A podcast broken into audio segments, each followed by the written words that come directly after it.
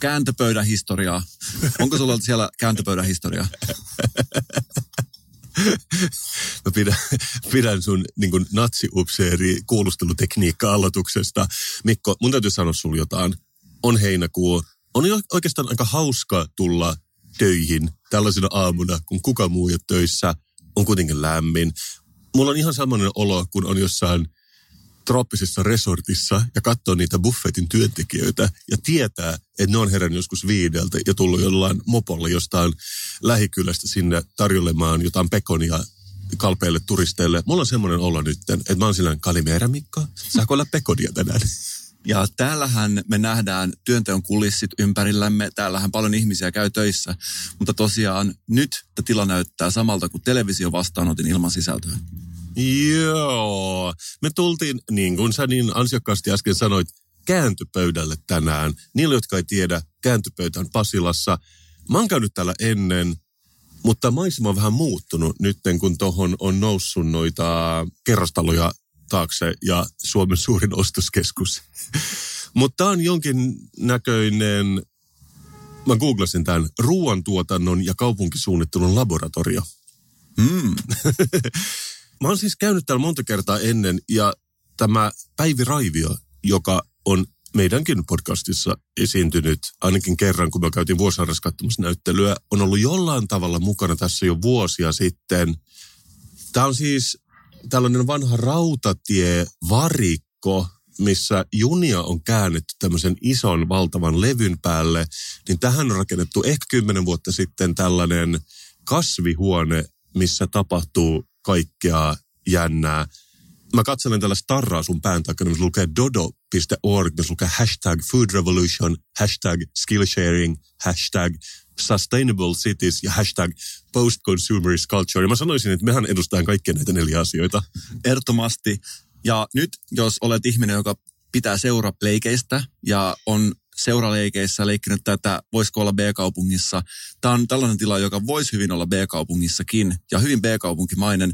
Ja tuosta puuttuu yksi häsä, minkä mä olisin itse laittanut siihen pre-brunssi häsä, koska kaikkihan me tiedetään, että tällaiset alueet tulee tällaisten suosittujen brunssi-buffet-yrittäjien alustaksi varmasti muutaman vuoden sisällä, eli niin sanottu gentrifikaatio varmasti tännekin osuu ihan pian. Mikko, todellakin olen käynyt täällä jollain organisilla brunssilla monta vuotta sitten jo, että Aha. Tämä on, tämä, on, tämä on pitkällä tämä prosessi täällä. Mä vähän katselin, mitä täällä järjestetään. Täällä järjestetään myös urban dinnereita, flow yogaa, sitten täällä on hiilineutraalin saunan avajaiset sekä Beats and Greens Festival, ja missä on Sustainable Dancea jossain vaiheessa. Voisiko se olla sun juttu muusikkona? Sustainable Dancehan on danse, joka ei lopu ikinä. Eikö se ole? Mutta täällähän oli viikko sitten, täällä oli myös bileet ja kaverilla oli soittamassa tässä takana ja oikein mukavat juhlat ja oli paljon tällaista B-kaupunkimaista toimintaa. Borgo. Borgo. Bonn. Saksalainen kaupunki Bonn.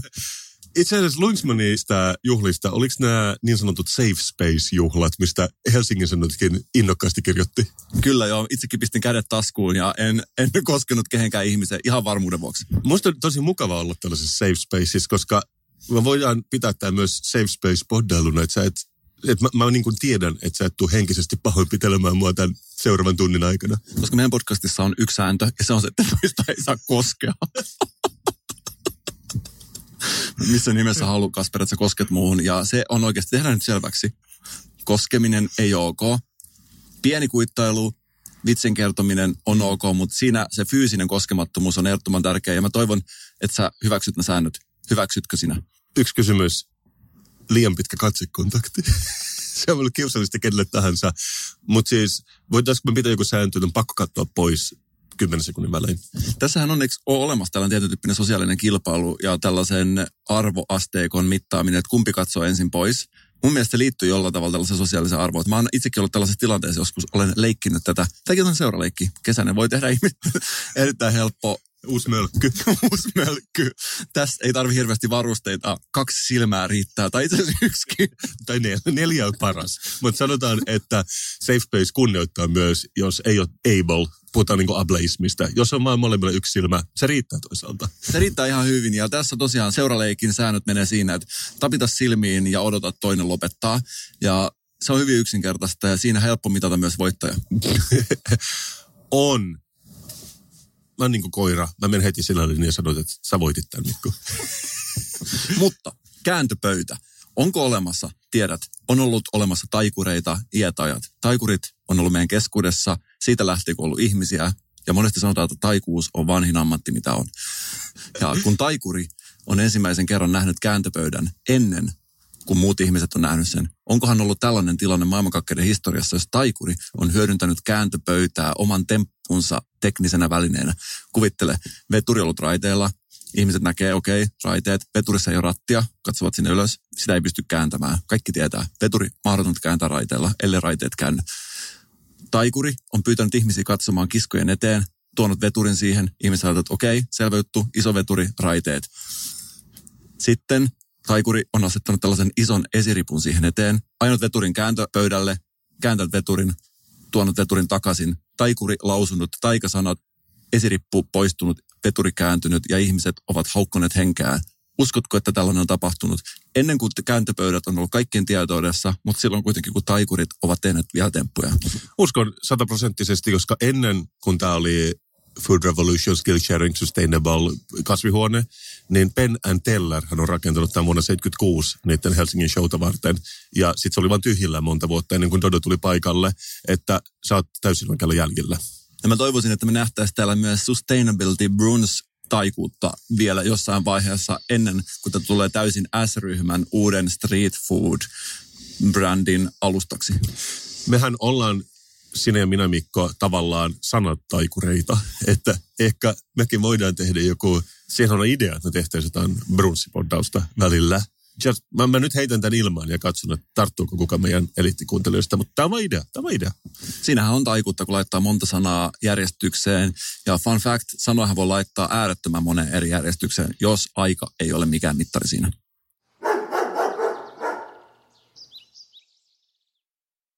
Taikuudesta puheen ollen, Mikko, tiedätkö missä muualla on taikaa? Paikassa, missä mä oon nyt käynyt tutkelmassa Salossa. Wow. Mä oon käynyt Salossa, Mikko, sun myyttisillä synnyin sijoilla, että sun ei tarvitsisi ravata siellä joka viikonloppu. Mä oon ottanut selvää Salosta tällä viikolla. Puhutko paikassa, jossa on ikuinen auringonlasku ja kolmiulotteista glitteriä leijailee jatkuvasti ilmassa? Ikuinen auringonlasku kuulostaa kyllä Nokian jotenkin alasajolta, että sä sait sen kuulostamaan huonommalta kuin mitä sä ehkä tarkoitit. Mutta mä oon todellakin pysähtynyt Salo Piihoviin, syönyt lounaan, ottanut kaiken Salon median haltuun tällä viikolla, koska mä tiedän, että sä käyt ehkä siellä mummolassa silloin tällöin, mutta ehdikö sä lukea lehtiä? Et varmaan ehdi. Ja siksi mä oon tehnyt sen sun puolesta. Ethän sä vain sano, että sä olet lukenut Salon jokilaaksoa. Salon jokilaaksoa, Salon seudun sanomia, you name it, Archipelago News, kaikki mitä huoltoasemilta saa. Ja mun täytyy sanoa, että mä oon tehnyt sellaisen havainnon, että jos media uskoo, niin Salo on kulttuuria ja yöelämää. Ne on ne kaksi kulmakiveä, minkä päällä Post, Nokia, Salo seisoo. Narina, joka kuuluu nyt taustalta, tulee siitä, että mä asetun mukavasti tähän ja aloitan nauttimaan tästä lehdistökatsauksesta, koska fakta on se, että mä en ole ehtinyt lukemaan Salon lehdistöä nyt viime aikoina. Okei. Okay. Sä ehkä tiedät myös, että moni regionaalinen lehti. Näin kesäisin ne saattaa tehdä jonkun semmoisen erikoiskesänumeron, missä kerrotaan seudun hienouksista, erikoisuuksista ja nähtävyyksistä. Nämä kesänumerot ovat usein paksuja ja sisältää paljon faktoja meille, jotka eivät ole paikkakuntalaisia. Puhutko tällaisista auringon paahtamista viihdepaketeista? Mä puhun tästä Kesä Plus-lehdestä. Sä näet, mitä mä tarkoitan. Siinä on vähän tämmöistä 3D-efektiä laitettu plus-sanan päälle. Siinä on sudenkorento, on pilvenhattaraa ja keltaista kukkaa. Tämä on se, mitä mä haluan mun kesäpaikkakunnaltani. Tämän graafisen suunnittelijan CVstä löytyy myös maitohappobakteereiden etikettejä ihan varmasti. Luultavasti. Ja tässä oli kolme otsikkoa. Kaksi ekaa ei ollut musta niin kiinnostavaa, mutta se, että Salosta löytyy hipsterikylän herkut, se on oikeastaan, se oli se missio, minkä mä otin itselleni, kun mä rupesin sellainen lehtiä. Mä halusin tietää, mikä se hipsterikylän herkku on, koska se ei ollut ihan päivänselvää, kun mä sukasin syvemmälle Kesä Plus-lehteen. Se ei ollut ekalla sivulla esiteltynä, vaan se oli syvällä syvällä tässä lehdessä, mutta Mikko ja kaikki kuulijat siellä ulkona. Seuratkaa minua tällä matkalla, kun etsin hipsterikylän herkun. Olen asettautunut edelleen mukavasti, aina mennä. Mennään eteenpäin. Hipsterikylän herkku siis hakusessa, mutta ennen sitä mä haluaisin puhua kulttuurista. Tämä on Salon seudun sanomista, tämä pikkujuttu. Tämä on heinäkuun alusta. Ja mikä oli musta huomiolle pantavaa on, että Salossa on todella paljon maalareita. Ja nyt mä en puhu mistään maalarin valkoisesta duunarista, vaan taidemaalarista, jotka tekee kaudista taidetta. Mutta jostain syystä on niin, että niiltä puuttuu aina raajoja. Joko se on niin, että sanon lehdistö vaan tykkää tehdä juttuja ihmisistä, joilla ei ole raajoja, tai sitten se on vaan niin, että maalaustaide ja raajottomuus kuuluu yhteen salossa. Koska tämä eka juttu kertoo miehestä, joka on maalannut yli 5000 maalausta, mutta se on nyt halvaantunut jolla tavalla. Silloin on jalkoja, niin silloin on ehkä jopa amputoitu jalot. Ja se tekee nykyään sen taulut ylös alasin, että se pensselillä sitten pääsee sinne joka nurkkaan maalaustaan. Tässä on aika tällaisia valokuvamaisia töitä ja ihmiset puuttuu näistä ja maisemia on kuvattu aika tarkasti. Se on taidon merkki, jos osaa tehdä ladon tosi tarkkaan, niin kuin valokuvan tarkkaan oikeastaan, koska kamerat ne hävisi Nokian kanssa Salosta. Sä luulet, että mä lasken leikkiä, mutta seuraavalla maalarilla on actually tommonen koukku niin kuin jollain piraatilla, ja sillä se tekee leijonia. Ja näissä töissä on kissaeläimiä, näissä on niin ikään aika tällainen kuvaava ote. Se on kyllä totta. Figuratiivinen taide, se on Salon juttu. Sä tiedät sen, sä oot kasvanut siellä. Sä törmäsit abstraktiin, ekspressioniseen tai impressioniseen taiteeseen vasta siinä vaiheessa, kun sä pääsit paimioon. Taidekoulun ovella suu tipahti auki ja kuului sellainen syvä huokaus. Oletko valmis, kun me siirrytään seuraavaksi Salon yöelämään? Olen. Okei. Okay. Rikalla Nightclub uudistuu ja Nuijabaari avaa yökerhon. Nämä on sulle tuttuja paikkoja. Okei, okay, niitä ei ehkä ollut olemassa silloin 1900-luvulla, kun sä viimeksi asuit Salossa, mutta nämä on nyt nämä ilmeisesti menomestat Salossa tällä hetkellä. Puhutko tästä yökerhosta, jonka jonossa vielä 90-luvun lopulla kuului vaimea pykärihuuto ja kättä pistettiin nyrkkiin taskussa? Mikko, sä tiedät, että mulla ei ole aavistustakaan. Mä en ole edes käynyt Salon Sityssä. Mä kävin vaan Pihovin ABC-asemalla, joka on kuitenkin ehkä viisi kilometriä Salon keskustasta. Saanko kertoa pienen bändi-anekdootin? Kerro.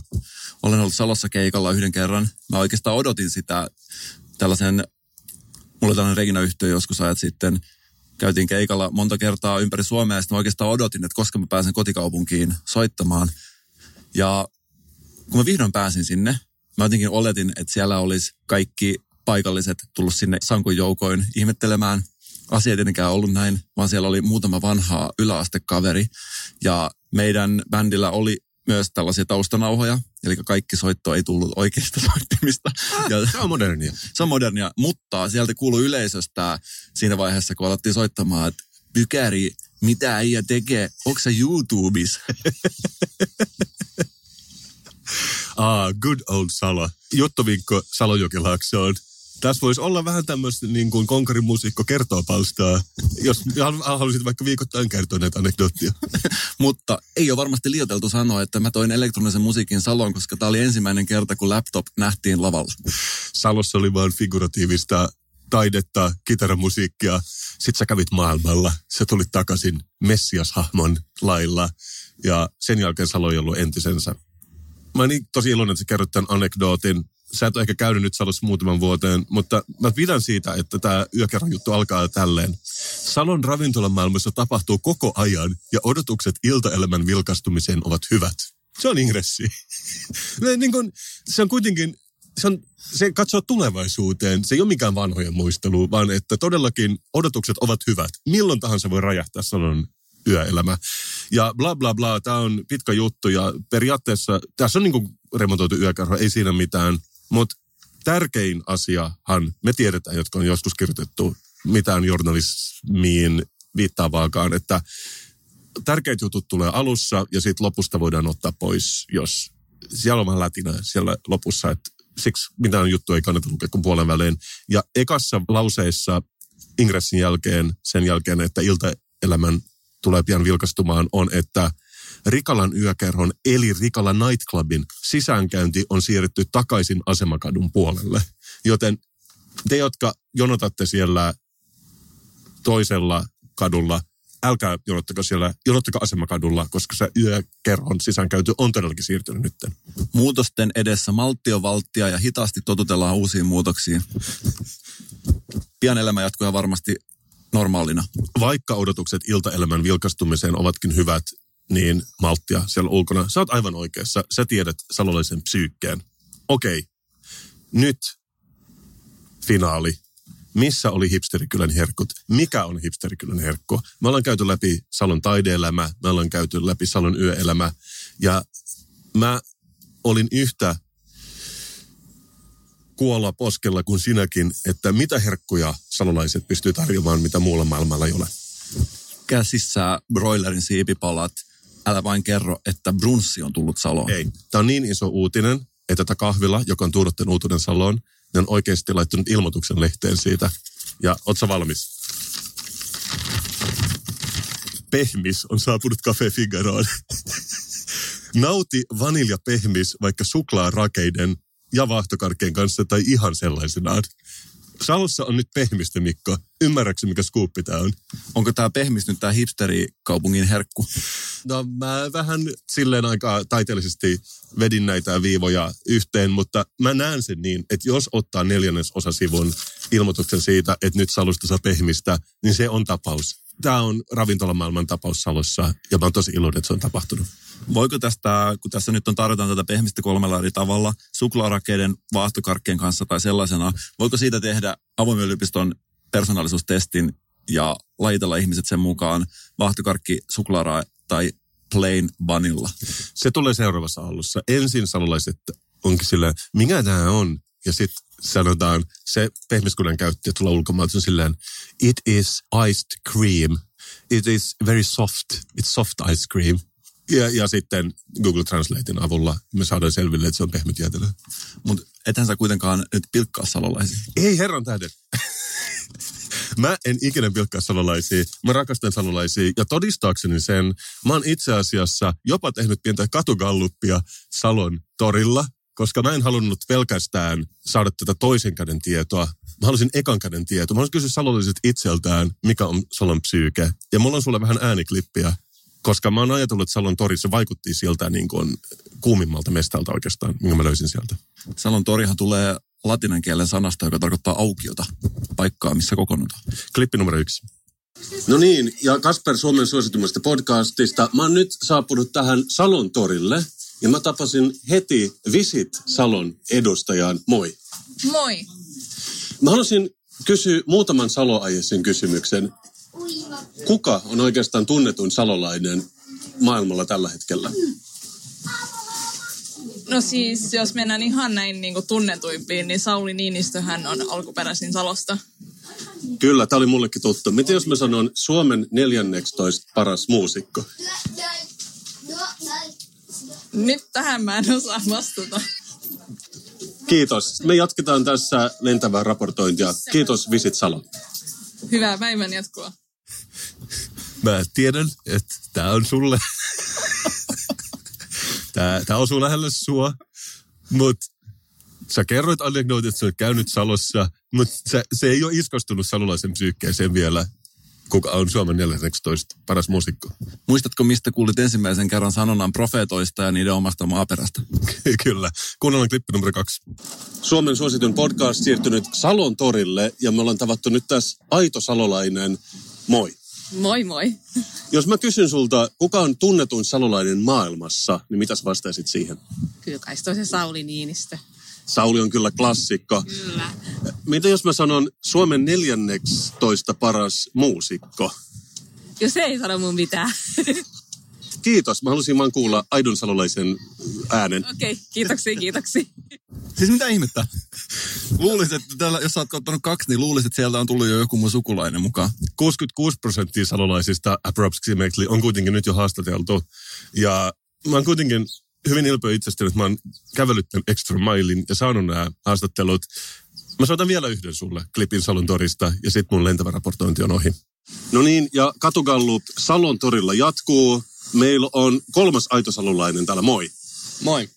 Jos mä kysyn sulta, kuka on tunnetuin salulainen maailmalla, mitä sä arvelisit, kuka se on? Ei hajoakaan. Jos mä sanon sulle Suomen 14 paras muusikkoa, tuleeko sulla siitä mitään mieleyhtymiä? Ei. Okei, kiitos. Tämä oli oikeastaan kaikki, minkä mä haluaisin kuulla. Hauska päivä Salossa. Kiitos. Kiitos. Mä en tiedä, oliko niin, mutta olisiko tuon viimeisen nimi Juudas ja oikeasti numero jotain kakkosen ja nelosen välistä, koska jos sä oot oikeasti näin monta ihmistä haastatellut, todennäköistä on, että sieltä löytyy joku aito P-suvun edustaja paikalle. Ja mä ihmettelin, että tämä on oikeasti ehkä jo vähän omituista, että miten sä oot löytänyt näitä. Musta tuntuu, Kasper, että sä oot syyllistynyt tällaiseen tarkoitushakuiseen uutisointiin, mitä liittyy Saloon. Kaikki on mahdollista.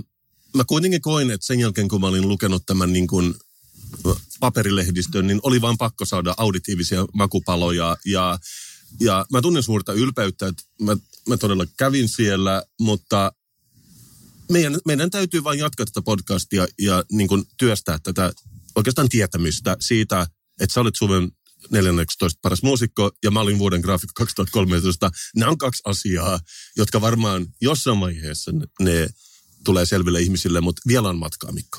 Mikä on luontevin tapa ottaa yhteyttä Salojokilaaksoon ja ehdottaa juttua kuuluisista salolaisista, jotka ovat menestyneet maailmalla? Mitä, koska siis, kyllähän sä tiedät, mikko.pykari gmail-osoitteesta ehdottaa tällaista juttua. Oikeasti mm. ehkä saattaa olla hieman kiusallista.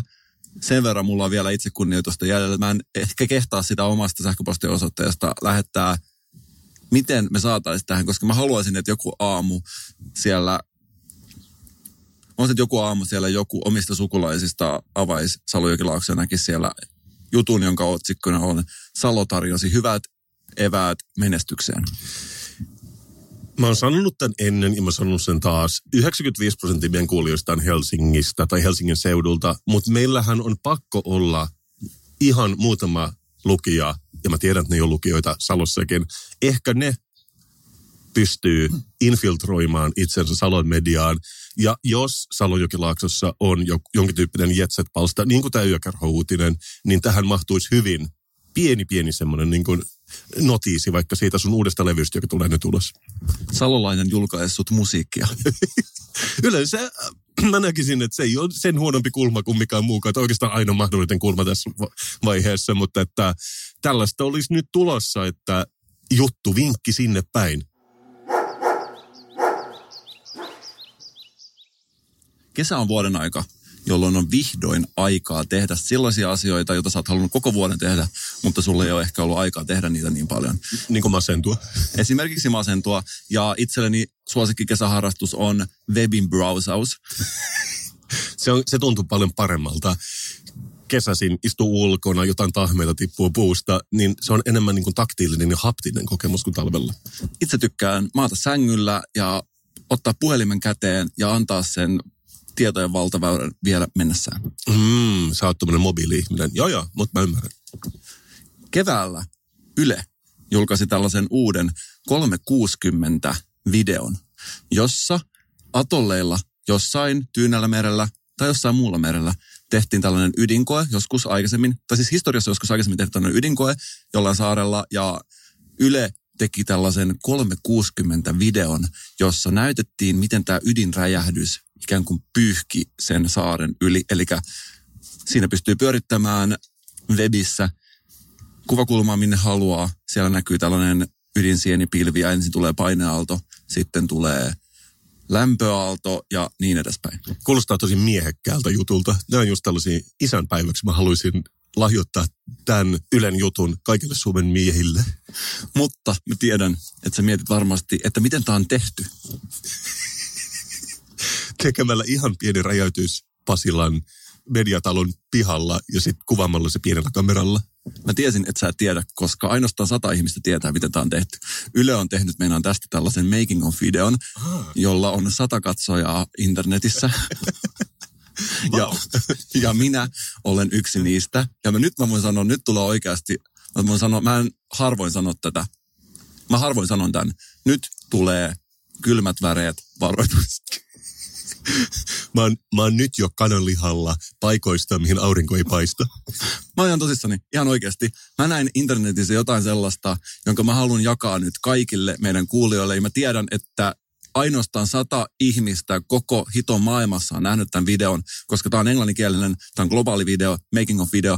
Sata ihmistä koko maailmassa on nähnyt tämän. Nyt minä aion kertoa teille ja näyttää teille, mitä, miten on tehty Yleisradion julkaisema 360 video, jossa näytetään, miten ydinräjähdys räjähtää uudella digitaalisella virtuaalireality-tekniikalla.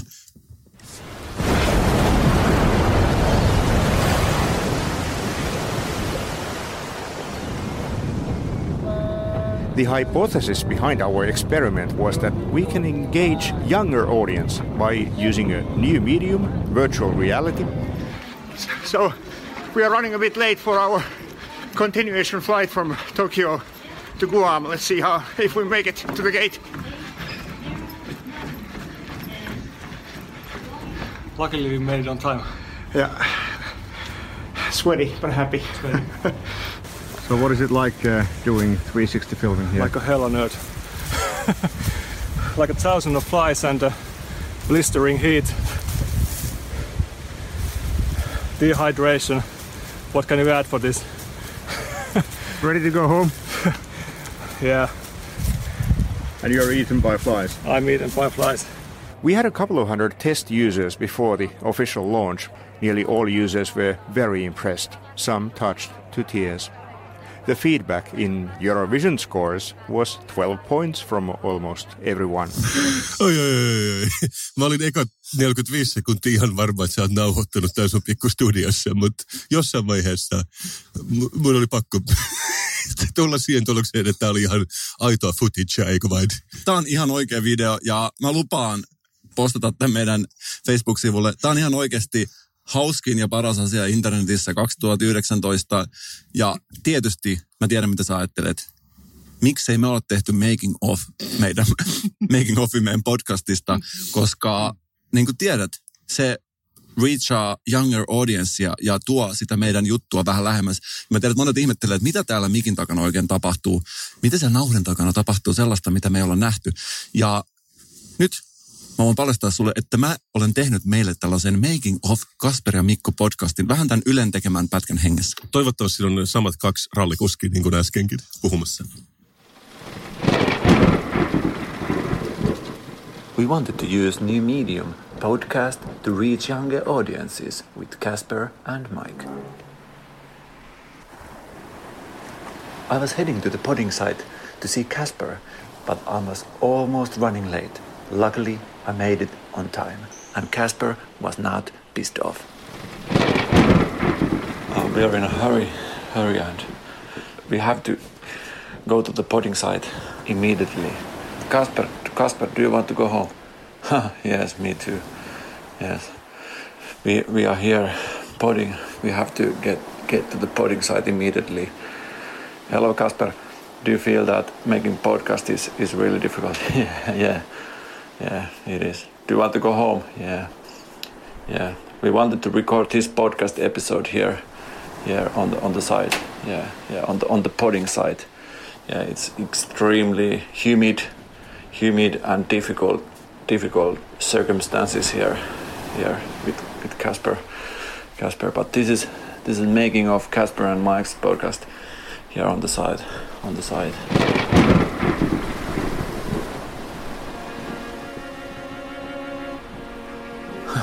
Ready to go home, Casper? yeah, yeah, me too. People have been listening to our podcast and they have reached us and told us that it has moved them and changed their lives. And nearly every one of them have been really impressed, some touched to tears. The feedback in Eurovision score has been 13 from nearly everyone.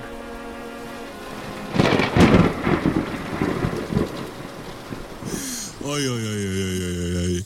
A, Yksi, mä pidän siitä, mitä sä sait meidät kuulustamaan entistäkin enemmän Beavis ja Buttheadilta. B, nyt kun me istutaan täällä kääntöpöydällä, niin mehän melkein nähdään toi Pasilan linkkitorni tuon puun takana ja mä voin melkein nähdä, miten joku seisoo siellä ylhäällä pui meille nyrkkiä tämän sun ääniteoksen jälkeen. Meinaatko, että tämä aiheuttaa kateutta? tai FOMOa? Mä sanoisin siinä mielessä, että jos tämä edellinen video oli reachannut 100 ihmistä, mä sanoisin, että me reachataan ainakin 105 ihmistä tällä meidän podcastilla, niin siinä mielessä kyllä. Mä pidän myöskin tällaisesta uhriutuvasta kulmasta, mikä mä tein tähän. Tekeminen on vaikeaa ideana on mun mielestä aina hienoa. Aina jos joku on tehnyt jotain ja tulee kertomaan, että tekeminen on vaikeaa, niin mä pidän siitä ja mulle tulee sen olo, että on jotain velkaa tälle tekijälle. Ja tässä mä haluaisin nyt tietysti mielessä niin painostaa meidän kuulijoita tuomalla esiin sen vaikeuden, mikä tämän podcastin tekemisen takana on. Joskus saattaa olla sääilmiöitä, saattaa tulla sadetta, joskus on vaikea olla ajoissa paikalla. Mä haluaisin tuoda tämän esiin, niin ihmiset ehkä ymmärtäisi, minkä asteisessa kiitollisuuden velassa he on meille. Meille jotka tekee tätä ainoastaan altruistisista syistä. Me halutaan jakaa tätä meidän lahjaa ihmisille ja se on ainut meidän motiivi tässä. Tämä nauhoitus kestää noin tunnin aina joka jakso, mutta sitä, mitä ihmiset ei tiedä, mitä tapahtuu täällä kulissien takana, on, että mehän saatetaan viettää melkein kaksi tuntia yhdessä, kun vaihdetaan vähän kuulumisia, avataan viikon juoma sun muuta, että ei ole niin helppoa todellakaan, miltä se, me saadaan se kuulostamaan. Ja mä tiedän, että se on oikeasti jopa hieman sydäntä särkevää ajatella sitä niin, että me vietetään kahdestaan enemmän aikaa, kun me vietetään meidän läheisien, perheiden tai ystävien kanssa. Niin, omien lasten kanssa puolitoista tuntia viikossa, sun kanssa kaksi tuntia, että se on se hinta, mikä tästä on maksettava, mutta mä luulen, että sitä arvostetaan tuolla ulkona. Ja seuraavan kerran, kun olette siellä kotisohvilla ja mietitte, että jaksaisiko kuunnella Kasper ja Mikon podcastia, mä sanon teille, että te olette sen meille velkaa. ja nyt viulumusiikkia ja rajahdus. Ja ehkä hieman koirahaukunta. Koiran haukunta. Mikko, sä tiedät, että mä oon segmenttien mies. Mä rakastan segmenttiä jotkut segmentit on ollut olemassa meidän podcastissa jo kauan, mutta me ei olla vaan tiedetty, että ne on ollut olemassa. Esimerkiksi se, että mä löydän jonkun hauskan kirjan kirjaston kirjastohyllystä ja puhun siitä. Se on asia, mikä on tapahtunut ennen meidän lähetyksessä, eikö vain? Mä mietin tätä samaa, ja meidän pitäisi segmentoida jokainen segmentti niin, että tämä olisi pelkästään segmenttien podcast. Segmenttien podcast. Tiedätkö, mikä tekee segmentistä täydellisen? J. Le. Ja tässä on uusi jingle mun kirjasegmenttiin. Mä oon halunnut vähän tämmöistä niin kuin ranskalaisen 90-luvun lopun filterihouse-fiilistä tähän. Tuottajana sä osaat varmaan sanoa, että onko mä tavoittanut sen. Kasperin kirjanurkka. Kasperin kirjanurkka. Kasperin kirjanurkka. Tähän kuulostaa aivan kuin oltaisiin Rikala Nightclubissa. niin, tai kuunneltaisiin Super Discount-levyä Dynamossa vuonna 1999. Monotonisuus on kuitenkin se, mitä mä haen, koska se luo kontrasteja siihen rikkaaseen rihmastoon, jonka mä aion nyt levittää sun eteen. Ja monet ihmiset ajattelee, että kaikki parhaat jinglet tehdään ulkomailla. Tämä todistaa, että meillä on myös kotimaassa jingle, jingle artesaaniosaamista. Naulan kantaan, Mikko, naulan kantaan. Tällä viikolla mä voin kertoa, että ei pelkästään kirjastossa kirjastohyllyjä, vaan myös Redin kauppakeskuksessa on äh, Kalasataman vapaakaupunki-niminen tila, missä mekin kaksi olemme käyneet kakkunäyttelyssä. Sielläkin on kirjahylly. Ja sieltä mä oon suonut, tuonut sulle tällä viikolla Keni Simolan ja Jaan Arosen Iskuruokaa kirjan vuodelta 2003. Pienet tapotukset. Ehkä ne olisi pitänyt laittaa ääriefektinä myöskin, mutta hei, I'm working on segmentti. Me saadaan tämä toimimaan kyllä jonain päivänä. Iskuruokaa Mä näen tässä kannen. Siinä on tällainen nuori pariskunta kahdestaan napostelemassa keittiössä. Puhutaanko tässä nyt iskemisestä tällaisessa romanttisessa mielessä? Mikko, samalla tavalla kuin tämä kääntöpöytä on safe space, myös tämä iskuruokakirja on safe space. Tässä ainoa, mitä isketään, on ehkä siittiöitä munasoluihin, ei mitään muuta. Tämä on romanttinen ja kaikkien aistien kirja. Onko romanttinen iskeminen erotuksena normaalista iskemisestä siinä mielessä erilainen, että siinä ei niin tällaista fyysistä kipua aiheuteta. Mä luulen niin. Sanoiko edes ihmiset iskeä enää? Se tuntuu vähän vanhahtavalta, mutta toisaalta täytyy muistaa, että on 16 vuotta vanha kirja. Silloin myös fyysinen väkivalta oli hyväksyttävämpää kuin nykyään. Et mä tiedän, mitä sanoit, ambivalentti kansi. Älä kerro, että tämä on viimeinen kerta, kun iskemistä on käytetty tällaisessa romanttisessa mielessä. Mä en, mä en tiedä, mä en tiedä. Graafikkona, itse asiassa vuoden graafikkona 2013, mä näin tämän kannen, mä sijoitin sen suoraan muuten 2003, koska se on tämän neljöformaatti, paksua Clarendonia fonttina. Nämä ei kiinnosta ketään muuta kuin hashtag vain graafikkojutut, mutta mulla on tämmöinen taito, tämmöinen salattu taito, mitä monella ei ole. Hashtag vuoden 14. Hashtag 14 paras muusikko maailmassa. Sanoisin, että tämä voisi olla esimerkiksi Ultra Braan tai Scandinavian Music Groupin levyn kansi. Tai Bellen Sebastianin, joo, mutta, mutta se, on, se on sitä ää, aikakautta.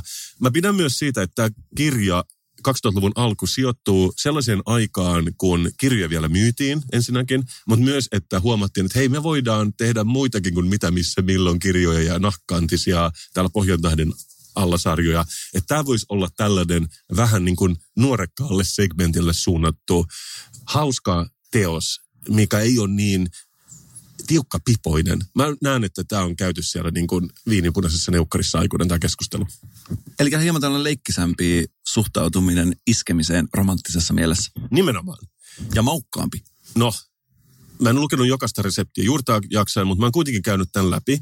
Ja täällä on paljon sen tyyppisiä reseptejä kuin soup for hot lovers, quickie, nopea jäätelökastike, mutta myös asioita, jotka on ollut todella eksoottisia siihen aikaan, niin kuin bruschetta, cappuccino ja sushi.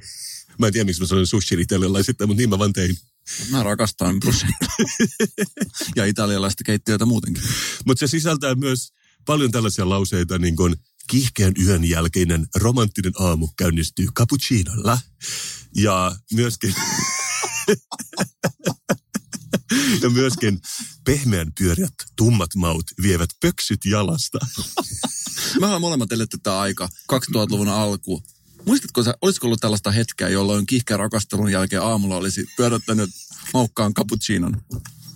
Oliko se siis arkipäivää silloin, koska tämä on sellainen osa tällaista kansanperintöä, joka musta tuntuu, että on unohtunut, koska mä en ole viime aikoina cappuccinoa hirveästi aamulla juonut. Voi joutua kyllä muistakin syistä. Niin, tai siis mä myöskin mietin, että jos varmaan se ei ollut uutuus, mutta jotenkin vähän eksoottisempi juoma kuin suoritin kahvi siihen aikaan. Että ehkä nykyään vaan kun sitä saa ärkioskilta, niin se ei, äh, se käy ärkioskilta hakemassa cappuccino, kun lähet vetään täältä. Tässä on sulla kaksi puoli euroa. Mä, mä en tiedä. Tässä saattaa olla vaan, että, että aika värjää ää, t- tämän kirjan. Onko, onko se näin, että jos menee ärkioskilta tilaamaan tätä cappuccinoa, niin onko siinä vähän niin, että se viittaa tällaiseen rakastelun jälkeiseen tilanteeseen, että siellä kas, kassalla katsotaan vähän, että wow, koska musta, että muutenhan tätä cappuccinoa ei hirveästi myydä, että onko se ainoastaan tällainen niin kuin rakastelun jälkeisen... Kyllä se myyjä tietää, että sä oot vähintään rakastellut itses kanssa, jos sä tilat cappuccinon. Sen niin kuin näkee niistä karvasista käsistä, kun sä annat sen Apple Pay 2,5 euroa siinä kassalla. Sitähän ei tunnettu siihen aikaan. Oli vaan PC-koneita. Mä näen myös tässä mahdollisuuden, jos miettii, että cappuccino on tällainen rakastelun merkki. Siinähän on myös aika tällainen hienovarainen tapa kertoa omista seksikokemuksistaan. niin kuin show off. Vähän tällainen, voisin tilata yhden cappuccino. No kuitenkin, mä aion nyt avata tämän kirjan. Tämä alkaa, tässä on bla bla bla, tässä on paljon kuvia. Ilmeisesti näiden tekijöiden kavereista ja ehkä niistä itsestään vähän tällaisia ö, fiiliskuvia. Ja tämä alkaa muun muassa iskemisen perusprinsiipeillä. Vasemmalla on kuvituskuvana kuva, jossa tällainen heteropariskunta, nainen katsoo muualle, ilmeisesti sen takia, että tämä mies syö suu auki. Kyllä, maksalaatikkoa tai jotain sen tyyppistä. Ei, ei, ei ole kyllä bruschettaa nyt tuossa harukalla. Kuitenkin mä haluaisin kuulla, mitä sä oot mieltä näistä. Tässä puhutaan siitä, että pitää laatia taktiikka tavoitteidesi mukaiseksi. Että miten tämä romanttinen taktiikka toimii tänä päivänä. Mä luen sulle äänen. Lyhyempiä tuttavuuksia hakiessasi suuremmat ehdotukset ja aktiivinen eteneminen tuottavat parhaiten tulosta. Meille, teille, moi hotellin sviittiin. Päätä mitä haluat ja toimi sen mukaan. Onko tämä asia, mikä kukaan on ikinä sanonut kenellekään? Siis tässä puhutaan nyt ilmeisesti ihan näistä tästä romanttisesta kontekstista. Mutta... Joo, joo tässä täs vähän sekoitetaan ruoka ja, ja jonkin näköinen lihallinen rakkaus. Sitähän se hauskuus syntyy ja niin kuin voidaan todistaa kokonaisen kirjan verran löytyy hauskuutta. Joo, kuitenkin näin tässä ehdotetaan. Ja tässä on niin kuusi eri, e, mä en aio lukea näitä kaikki, mutta mut sitten se finaali on ole luova ja korjaa potti. Ja siinä on vain yksi lause. Kun tilanne ja hetki tuntuvat oikealta, vedä ässä hihasta. Oletko koskaan maistunut valkosuklaamansikoita? Tämä on, niinku, tää on niinku se, se niinku what, what we're dealing with here. Tässä puhutaan myöskin, että tämmöisiä vinkkejä, että puhutaan kahden rinkin taktiikasta, joka toimii tilanteessa kuin tilanteessa. Kun olet ravintolassa iskemispuuhissa, sinun kannattaa kokeilla kahden rinkin taktiikkaa. Kulkemalla kaksi juomaa käsissäsi voit kiinnostavan kohteeseen törmätessäsi tarjota hänelle luontevasti toisen saanko tarjota virkistävän juoman. Jos taas eteesi tupsahtaa rasittava puolituttu tai joku muu vähemmän miellyttävä ilmestys, voit jatkaa huomaamattomasti matkaa nostamalla käsissä olevia drinksuja ja todeta, sori, minua odotetaan. Ja bla bla bla. Ja jos et tapa ketään mielenkiintoista, voit kietaista molemmat juomat omaan huiviisi. Eli tämä on niinku borderline myös opas alkoholisteille. Mä luulen, että se on aika creepyä keneltä tahansa kulkee just kaksi väljähtynyttä bissatuoppi kädessä ja sanoo, että äh, maistuuko neinille juoma tai herralle. Tämä on safe space. Mä en vedä semmoisia rajoja täällä. Tai muun sukupuolisille. Okei, eteenpäin. Täällä on tämmöinen luku kuin Iske keisarisalatilla. Mitä mä, ja mä oletan, että sä puhut nyt Jari Arniosta. Tämä on kyllä, tämä on, tämä on monitulkintainen. Tämä on kyllä, koska tämä oli aikaa, jolloin Jari Arnio oli vielä keisari.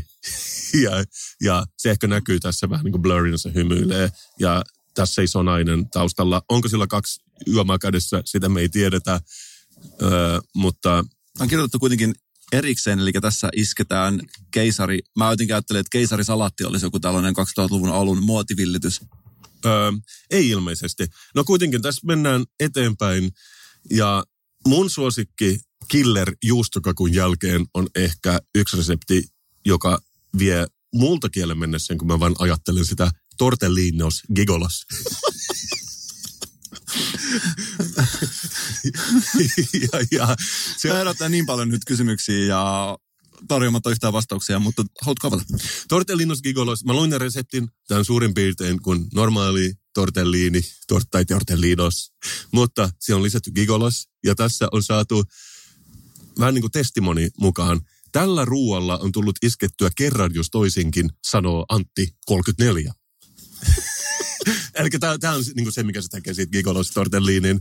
Ja mä oon miettinyt, tämä kirjahan on 16 vuotta vanha. Antti, hän on 50 vuotta vanha tänä päivänä. Vieläkö toimii 16 vuotta vanha resepti? Onko mummatunnelissa Antti 50, joka kysyy kaksi drinkkiä kädessään, lähdetkö tortellinuksilla, gigoloksilla mun kanssa ja toimiiko sen? Mä haluaisin tietää, toimiiko se tämä vielä tänä päivänä yhtä hyvin. Mä oon tehdä tämän jälkeen, mä oon mennä kotiin, valmistaa tätä ruokaa, pakata sen tällaisiin pieniin eväslaatikoihin, muovisiin eväslaatikoihin ja lähteä jalkautua tonne ihmisten ilmoille ja kysyä, että maistuisiko tällainen erikoisruoka ja sitten tarjota suoraan tästä eväsrasiasta sitä. Eli kaksi drinkkiä ja eväsrasia. Koska mitä se muuten pääsee, siis tässähän on ongelma se, että jos et sä pääse ikinä sinne keittiön asti, että ainakin musta tuntuu, että niin mun on hoidettava se asia ihan niin kuin paikan päällä. Joo, ja tämä antaa myös sellaisia vinkkejä, tämä kirja esimerkiksi, että ei kannata mennä baariin, taas tämä on niin borderline alkoholisteille, että sun kannattaa pitää jotain kaljakoppaa mukana ja pistää spontaanit bileet pystyyn jossain puistossa tai vastaavassa jalkakäytävällä, missä vaan tarjoilet tosi paljon juomia ihmisille. Luultavasti kunnes ne on tajuttomia, sä pystyt romanttisesti lähestymään niitä. Disclaimer, sitä ei sanota tässä kirjassa, mutta mä saan rivien välistä, mä luen niin. Mä itse asun Itä-Helsingissä, niin kuin tiedät, ja mä ajattelin, että jos mä menen sinne vaikka Itäkeskukseen metroasemalle ja alan tarjoamaan, niin pistän bileet pystyyn ja alan tarjoamaan ilmasta juomaa, niin mä, mä en tiedä kuinka tehokas se on, varsinkaan jos haluaisi, tiedätkö, asettua aloilleen. Ja, siis siellä on tietyn tyyppistä ihmistä, ehkä kiinnostaa enemmän tällaiset bisse buffet tyyppiset jutut. No totta, nimenomaan bisse buffet. Joka tapauksessa mä en aio nyt lukea koko tätä kirjaa. Mä aion nyt sellalle tässä ihan loppuun saakka, missä on jo päästy ikään kuin petipuuhiin.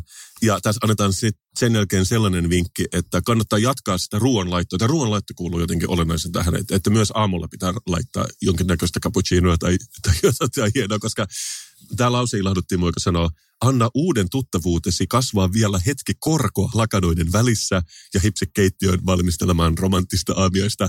Mä en tiedä, mitä se tarkoittaa. Miten, miten, miten yhden illan suhde kasvaa korkoa, kun sä jätät sen rauhaan niin kuin viideksi minuutiksi? No siinä mielessä, jos ajattelee, että velka kasvaa korkoa, jos tässä ajatellaan, että tämä yhden illan tuttavuus on vähän niin kuin velka, tavallaan tietyn tyyppinen asia, jonka sä oot ottanut etukäteen. Mä en tiedä, kuinka pitkälle me pystytään jatkaa tätä. Tässä on paljon vaihtoehtoja, miten tätä pystyy viemään. Tässä on kysymyksiä, tässä on kysymyksiä. Kuitenkin, äh, huh, oikein tulee kuuma, kun tätä lukee. tämä oli kyllä, tämä oli kyllä niin kuin ajattelemisen aihetta meille, meille, jotka ei tiennyt tätä ruoan ja erotiikan hiuksen hienoa yhteyttä. Mutta tärkein tulee sitten lopussa. Ethän sä vaan kerro, että tässä on myös osuus epäonnistuneelle rakastajalle, pettyneelle iskijälle. Ei, ei. Vaan että tässä on niin tehty ruokaa, tässä on bylsitty tässä kirjassa. Ja sitten loppujen lopuksi, se on niin kuin jakso numero 10. Jostain syystä tämä teksti kääntyy 90 astetta vasemmalle niin, että koko kirja täytyy kääntää. Ja tämä loppuu lauseeseen, life is a journey, not a destination. Joka meillä sattumat molemmilla on tatuointina. Joten siinä mielessähän tämä osuu aivan oikein. Tähän on tuolla Helsingin yliopiston filosofian laitoksella, eli nykyisin nimeltään Helsingin Deep Talkin laitoksella. Tähän on yhden kurssin nimi. ja, ja, ja, ja jos ei olisi, niin mä olisin hyvin, hyvin pettynyt. Kuitenkin erittäin hyvä Kasperin kirjanurkka tällä viikolla. Mä luulen, että säkin sait tästä monta kullanarvoisia vinkkejä puhumattakaan meidän lukijoista. Ja saanhan mä soittaa mun Deep House Jinglen tämän jälkeen. Ehdottomasti. Kasperin kirjanurkka. Kasperin kirjanurkka. Kasperin kirjanurkka.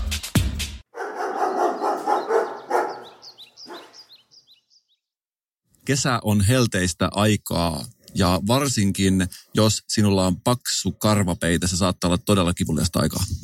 Mä kyllä ajan partani välillä. Me ollaan saatu ääniviesti suoraan eläinkunnan huipulta. Keltainen, kultainen, karvainen, kultainen noutaja on lähestynyt meitä ja halunnut kertoa meille jotain. Ah, mahtavaa.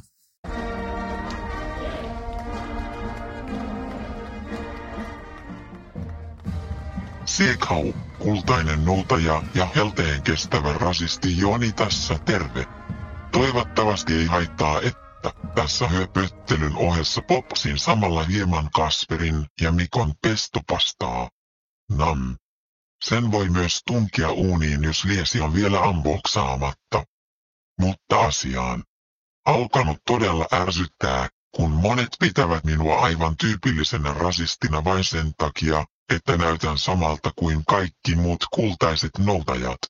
On väärin tuomita kaikkia noutajia vain sen takia, miltä me näytämme.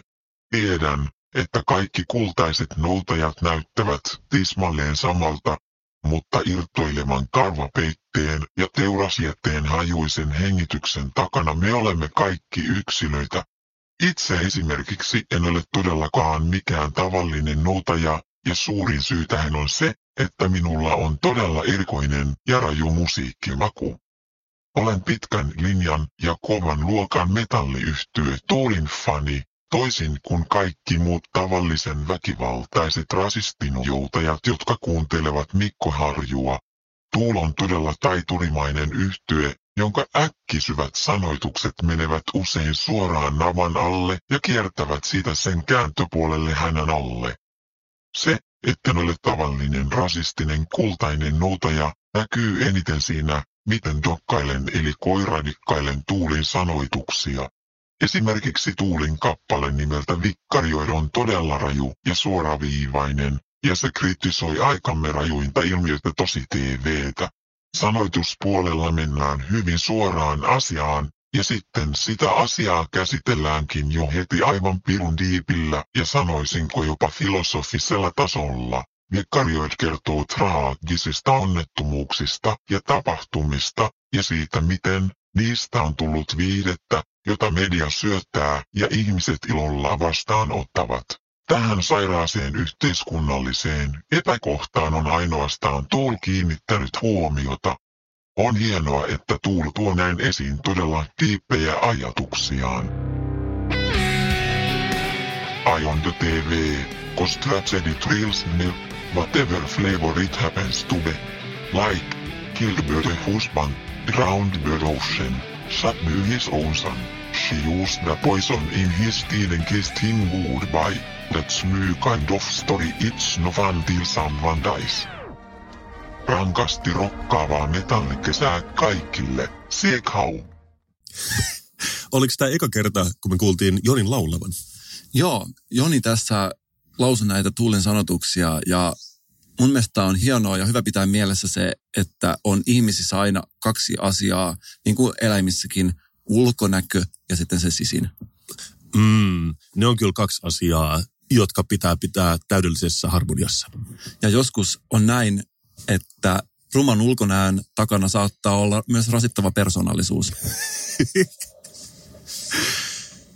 Se on totta. Se on vähän sama kuin, että voi uskoa miten paljon tahansa itsensä, mutta voi silti olla ihan surkea. Kyllä. Mutta hei Mikko, sä muistat viime kerralla, meillä oli mukava rupattelutuokki Jaakko Pallosvuon kanssa, mutta me ei juotu viikon juomaa. Ja mä jäin vähän kaipaamaan sitä. Olen ollut kovassa jonossa nyt kaksi viikkoa. Mitä sulla on mukana? Mä toin juoman, joka mun mielestä nyt korvaa edellisen ja tämän kerran. Niin hyvä se on. Anna mä laitan ne saastaiset poddausastiat tähän niin kuin pöydällä sun eteen. Ja esittelen sulle tämän Ion Brew tölkin. Tunnetko tämän tuotteen? En tunne. Tämä on itse asiassa juoma, jota mä oon aina halunnut maistaa, mutta olen vain silmäillyt vuosikymmenet. Tätä kutsutaan Skotlannin kansallisjuomaksi. Tämä on jonkin tyyppinen äh, appelsiinilimppari periaatteessa, mutta sitä markkinoidaan tämmöisen niin kuin rautaa seoksena, koska sitä pidetään vähän ruosteen värisenä, mutta se on vaan se appelsiini oikeastaan. Mehän emme täällä pelkästään nauti etiketeistä, vaan myös sisuksista. Miltä tämä juoma mahtaa maistua? Sitä mä en tiedä, mutta tämä on todellakin niin suosittu, että tämä myy jopa enemmän kuin Coca-Cola Skotlannissa, mikä on harvinaista, koska niillä on varmaan todella erilainen budjetti. Ja tämä on hieno oranssi-sininen pakkaus. Iron Brew lukee tuommoinen lihaksikas mies, pitää b pystyssä. Tämä on oikeastaan mulle vuosikymmenten odottelun täyttymys. Minkäköhän kaltainen marsu tuonne purkkiin on tungettu? Avataanpa. Piirtää nuorempi, maksimissaan yhden vuoden vanha. Tämä on kyllä niin kuin kiiltävä turkki. Tuoksuu hyvälle. Käyttänyt ehkä jonkinlaista shampoota turkissa. Tuollainen purukumimainen kesäinen rannan tuoksu, hieman aurinkovoidetta ja santelipuuta. Joo, saanen lisätä vastapestyt lakanat, vastaleikattu nurmikko, kuuma asfaltti. Niitä mä saan myös tästä, mutta todellakin myös niin kuin sanot, makeampi kuin mitä odottelin. Mä odotin enemmän jotain energiajuomamaisuutta, mutta toisaalta tämä taitaa olla tyyliin sata vuotta vanha juoma. Tuossa on todella voimakas tuollainen karamellin tuoksu. Saanhan kaataa sulle neljä senttilitraa karamellia. Todella muuten oranssia myöskin. Ja kuohuu paljon. Tuoksu kyllä lupava. Joo, mutta tämä on tämä niin kuin... Ennenhän vanhaan suositeltiin, että lapset, niitä syötetään vain sokeripaloilla ja ehkä siirapilla. Ne on vähän muuttunut, ne meidänkin lapsuudesta nämä suositukset, niin tämä väriaineen ja sokerin käyttö tässä, niitä ei ole mitenkään säästelty majan maista. Maku sopii aika hyvin tuohon tuoksuun. Ihan ok makunen. Ei ole ihan niin makea kuin voisi ajatella, mutta hieman tuollainen kuitenkin ehkä keinotekoisen kaltainen sivumaku. Myynnäkö vielä hubba bubbaa? Koska mä jotenkin tuntuu, että se voisi olla tämän sukulaistuote. Sama tuli mieleen, ja tässähän on myös kofeiinia, eli tässä on, kuten sanoit, hieman tällaista two in one ajattelua. Voisi melkein sanoa, että Iron Brew on virvoitusjuomien wash and go siinä mielessä. Makeutusaineena vanhat tuttavamme aspartaami ja asesulfamiko. Ahaa, mutta mä luulin, että tämä oli niinku sokeriin perustuva. Yllättävää. Sisältää myös tätä syöpää aiheuttavaa atsoväriainetta paraoranssi E110, eli tässä on todellinen tällainen vaaran tunnetta kaipaaville tehty erikoistuote. Se on todella mielenkiintoista, että tässä ei mitenkään etiketistä käy ilmi, että tämä on niin sanottu light tuote, mutta eihän se edes ole sitä, koska tämä alkaa vesi ja sokeri. Eli tässä on niin kuin, siinäkin mielessä wash and go, että siinä on sekä sokeria että aspartaamia. Miksi siitä halutaan niin makea? Vähänpähän tiesit silloin, kun sanoit, että tämä juoma korvaa kaksi juomaa tässä noin kaksi puoli minuuttia sitten. Tässä on juoma, josta todellakin voidaan sanoa, että tässä on monta monessa. Ja tässä on oikeastaan kaikki eri asiat, mitä ylipäänsä voidaan juomalta odottaa. Joo. Mä, mulla on ambivalentti suhtautuminen nyt tähän juomaan. Mä en pidä siitä, mutta mä pidän sen ikonisesta statuksesta jollain tavalla. Tässä lukee tuon suomessa lisätyn tarran alle, että brewed in Scotland jollain äh, skotlantilaisella aksentilla, mitä mä en osaa. Ja olisi varmaan hyvin loukkaavaa tämmöisessä safe spaceissa edes yrittää sitä leikkiä Sean Conneria. Näpit irti. niin mä tuijotan sua ja puhun skotlantia. Se on pahinta, mitä toiselle ihmiselle voi tehdä. Mä en voi, Nikko. Mä haluaisin mennä korkeammalle kolme. Mä en voi mennä korkeammalle kuin kolme viidestä tässä tälle juomalle. Samat täällä. Ja tähän on itse asiassa nyt, kun katsotaan, niin tämä aineosa luettelo täällä on todellakin lahja, joka jatkaa antamistaan myös sen ensiavaisun jälkeen. Tämä sisältää myös tällaisen pienen mahdollisuuden testata Kasper sun huumorin tajua. Saanko testata sun yhdellä sanalla sun huumorin tajua?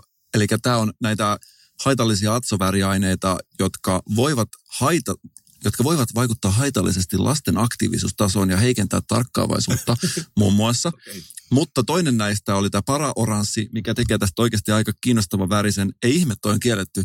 Toi on niin poikkeava väri, mutta toinen väri, jota tässä on käytetty, on tällainen kuin kokkeliini punainen. Kokkeliini punainen. Mun lempivärini. kyllä, kyllä mun suupielet väkisinkin nousi nyt. Mä katsot ihan vähän, ihan vähän kuitenkin, mutta siis ei, ei, ei liikaa, ei mitenkään liioiteltu, mutta ihan hieman toi kokkeliini punainen. Voisiko siitä ottaa myös omaan sanavarastoon tällaisen, jos ajatellaan, että, että siellä oli ystäväni osti uuden auton. Minkä värinen? Se oli tällainen paraoranssin ja kokkeliinin punaisen välillä. kyllä musta pulpahti semmoinen lollahdus. Ihan väkisinkin. Se oli vähän niin kuin röyhtäys, mutta iloisempi. Todellakin tämä jo niin kuin heilahti, tämä jo heilautti mun sitä viisaria, että tämä voisi mennä kolmea puoleen. Musta tuntuu, että mä puhun meidän molempien puolesta, kun me ei haluta toista lasilista tätä Ion Brewta, mutta mä aion ottaa tuon puolikkaan tölkin kotiin, kaataa sitä meidän tukkeutuneensa lavuariin ja katsoa, avautuisiko siitä, silloin tämä voisi nousta neljään. Ja kun putkimies joskus tulee avaamaan putkia, voidaan katsoa, että syöpyykö hänen käsiin sellaisia pieniä laikkuja, lähteekö nahka irti. Kuitenkin, jos mietitään, että sulla on oikeasti, äh, jos ajattelet, että sä oot kemisti, olet kehittänyt tällaisen maailman kauneimman värin, punainen. Hyvät puolet, todella kaunis väri. Huonot puolet aiheuttaa lapsissa tarkkaavaisuus- ja kehityshäiriöitä, lisäksi aiheuttaa syöpää. Siellä on mainostoimistolle viety idea, kaunis väri, toisaalta myös hieman huonoja puolia mikä olisi hyvä nimi tälle. Siellä on pöytä täynnä tällaista valkoista jauhoa ja on ehdotettu, että miten olisi tällainen hieman leikkisä nimi, joka kertoisi myös meidän arjesta kokkeliinin punainen. Pöydällä oli myös ekstaasin oranssi, amfetamiini auringonlasku. Metamfetamiinin oranssi. Crack punainen. Nämä kaikki oli pöydällä, mutta mä oon kuitenkin iloinen, että ne valitsi kokkeliin punaisen, koska onhan siinä semmoinen niin kuin leikkisä sävy, vähän niin kuin kokkelivekkuleissa. Itsehän olen tällä hetkellä rakentamassa taloa, joka on hashiksen ruskea. niin, että tämä on tavallaan, mä, mä ymmärrän kyllä mitä sanoit, että saadaan siitä normaalista värikaartaista vähän enemmän striitin ja kuulin kuulonen, jos annettaisiin vähän vaarallisimpia värejä ihmisten maalipöniköille. Ja mun mielestä olisi oikeasti hienoa, että olisi joku tällainen aine, esimerkiksi asbesti, joka on hengityksenä vaara, hengityks, hengitettynä vaarallista, mutta erinomainen aine esimerkiksi eristeenä. Ja mä en tiedä, miten asbesti, sehän on huono, jos se kulkeutuu keuhkoihin, mutta miten se esimerkiksi syötynä toimisi. Olisi mahtavaa, että löytyisi tällainen aine, joka olisi osittain vaarallinen, mutta esimerkiksi juomakäytössä jostain syystä turvallinen. Kuvittelepa tällainen tuote, asbestikola. Se saisi multa viisi viidestä. Niin multakin.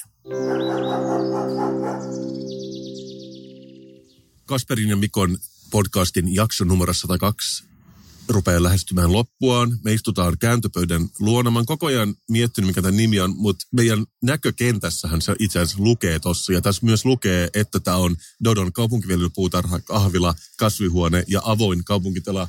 Ja me käytetään näistä ainakin tätä avointa kaupunkitilaa tänään, koska tämä on niinku tehty poddaukseen avoin kaupunkitila. Toivottavasti tulevaisuudessa saadaan myös sellaiset opasteet poddauspaikoille, mitä Helsingissä löytyy. Avoin poddauspaikka kaikille, koska nythän tiedetään, että podcasteja oikeasti on ja ihmiset niitä tykkäävät tehdä. Ja onkin harvinaisen paljon joita ihminen, jolla ei ole omaa podcastia. Samalla tavalla kuin Helsingin on lisätty julkisia käymälöitä, tarvittaisiin ehkä samantyyppisiä rakennuksia, mutta eri värisinä, mihin voisi mennä poddaamaan tunniksi. Se on pelkästään nykyaikaa ihmisten rakkaus äänitettyä puhetta kohtaan ei ole millään tavalla hiipunut. Ja me eletänkin nyt ajanjaksoa, jossa ihmisen rakkaus äänitettyyn puheeseen ja sen kuuntelemiseen on kaikkien aikojen kovinta. Musta ainakin podcastien kauneus piilee siinä, että jos vaan nauhoittaa puhetta ja laittaa nettiin, niin kaikki haluaa kuunnella sitä automaattisesti, koska puhetta ei vaan ole liikaa maailmassa. Ja jos ei yksi jakso riitä, 102 jaksoa riittää ja tekee sen tempun. Mikko, sanoisitko sä, että tämä on ollut kuitenkin meidän paras jakso tähän asti? Samalla tavalla kuin elämässä on erilaisia hetkiä, on myös podcasteissa erilaisia hetkiä. Ja siinä mielessä, jos tämä olisi mun elämää, tämä olisi ollut niitä huippuhetkiä, mä näen, että nyt me ollaan podcastisena saavutettu singulariteetti ja tavoitettu se teoreettinen maksimitaso. Me ollaan opittu sitä paitsi niin paljon. Me ollaan opittu Salosta, me ollaan opettu pienistä räjähdyksistä, mutta ehkä kaikkein tärkein opetus on se, minkä mä opin Iskurokaa kirjasta Life is a journey, not a destination. Tai niin kuin mä itse sanon, kaikkein tärkein opetus on se, jota sä et ole vielä saanut. me rakastamme teitä kaikkia. Moi. Moi.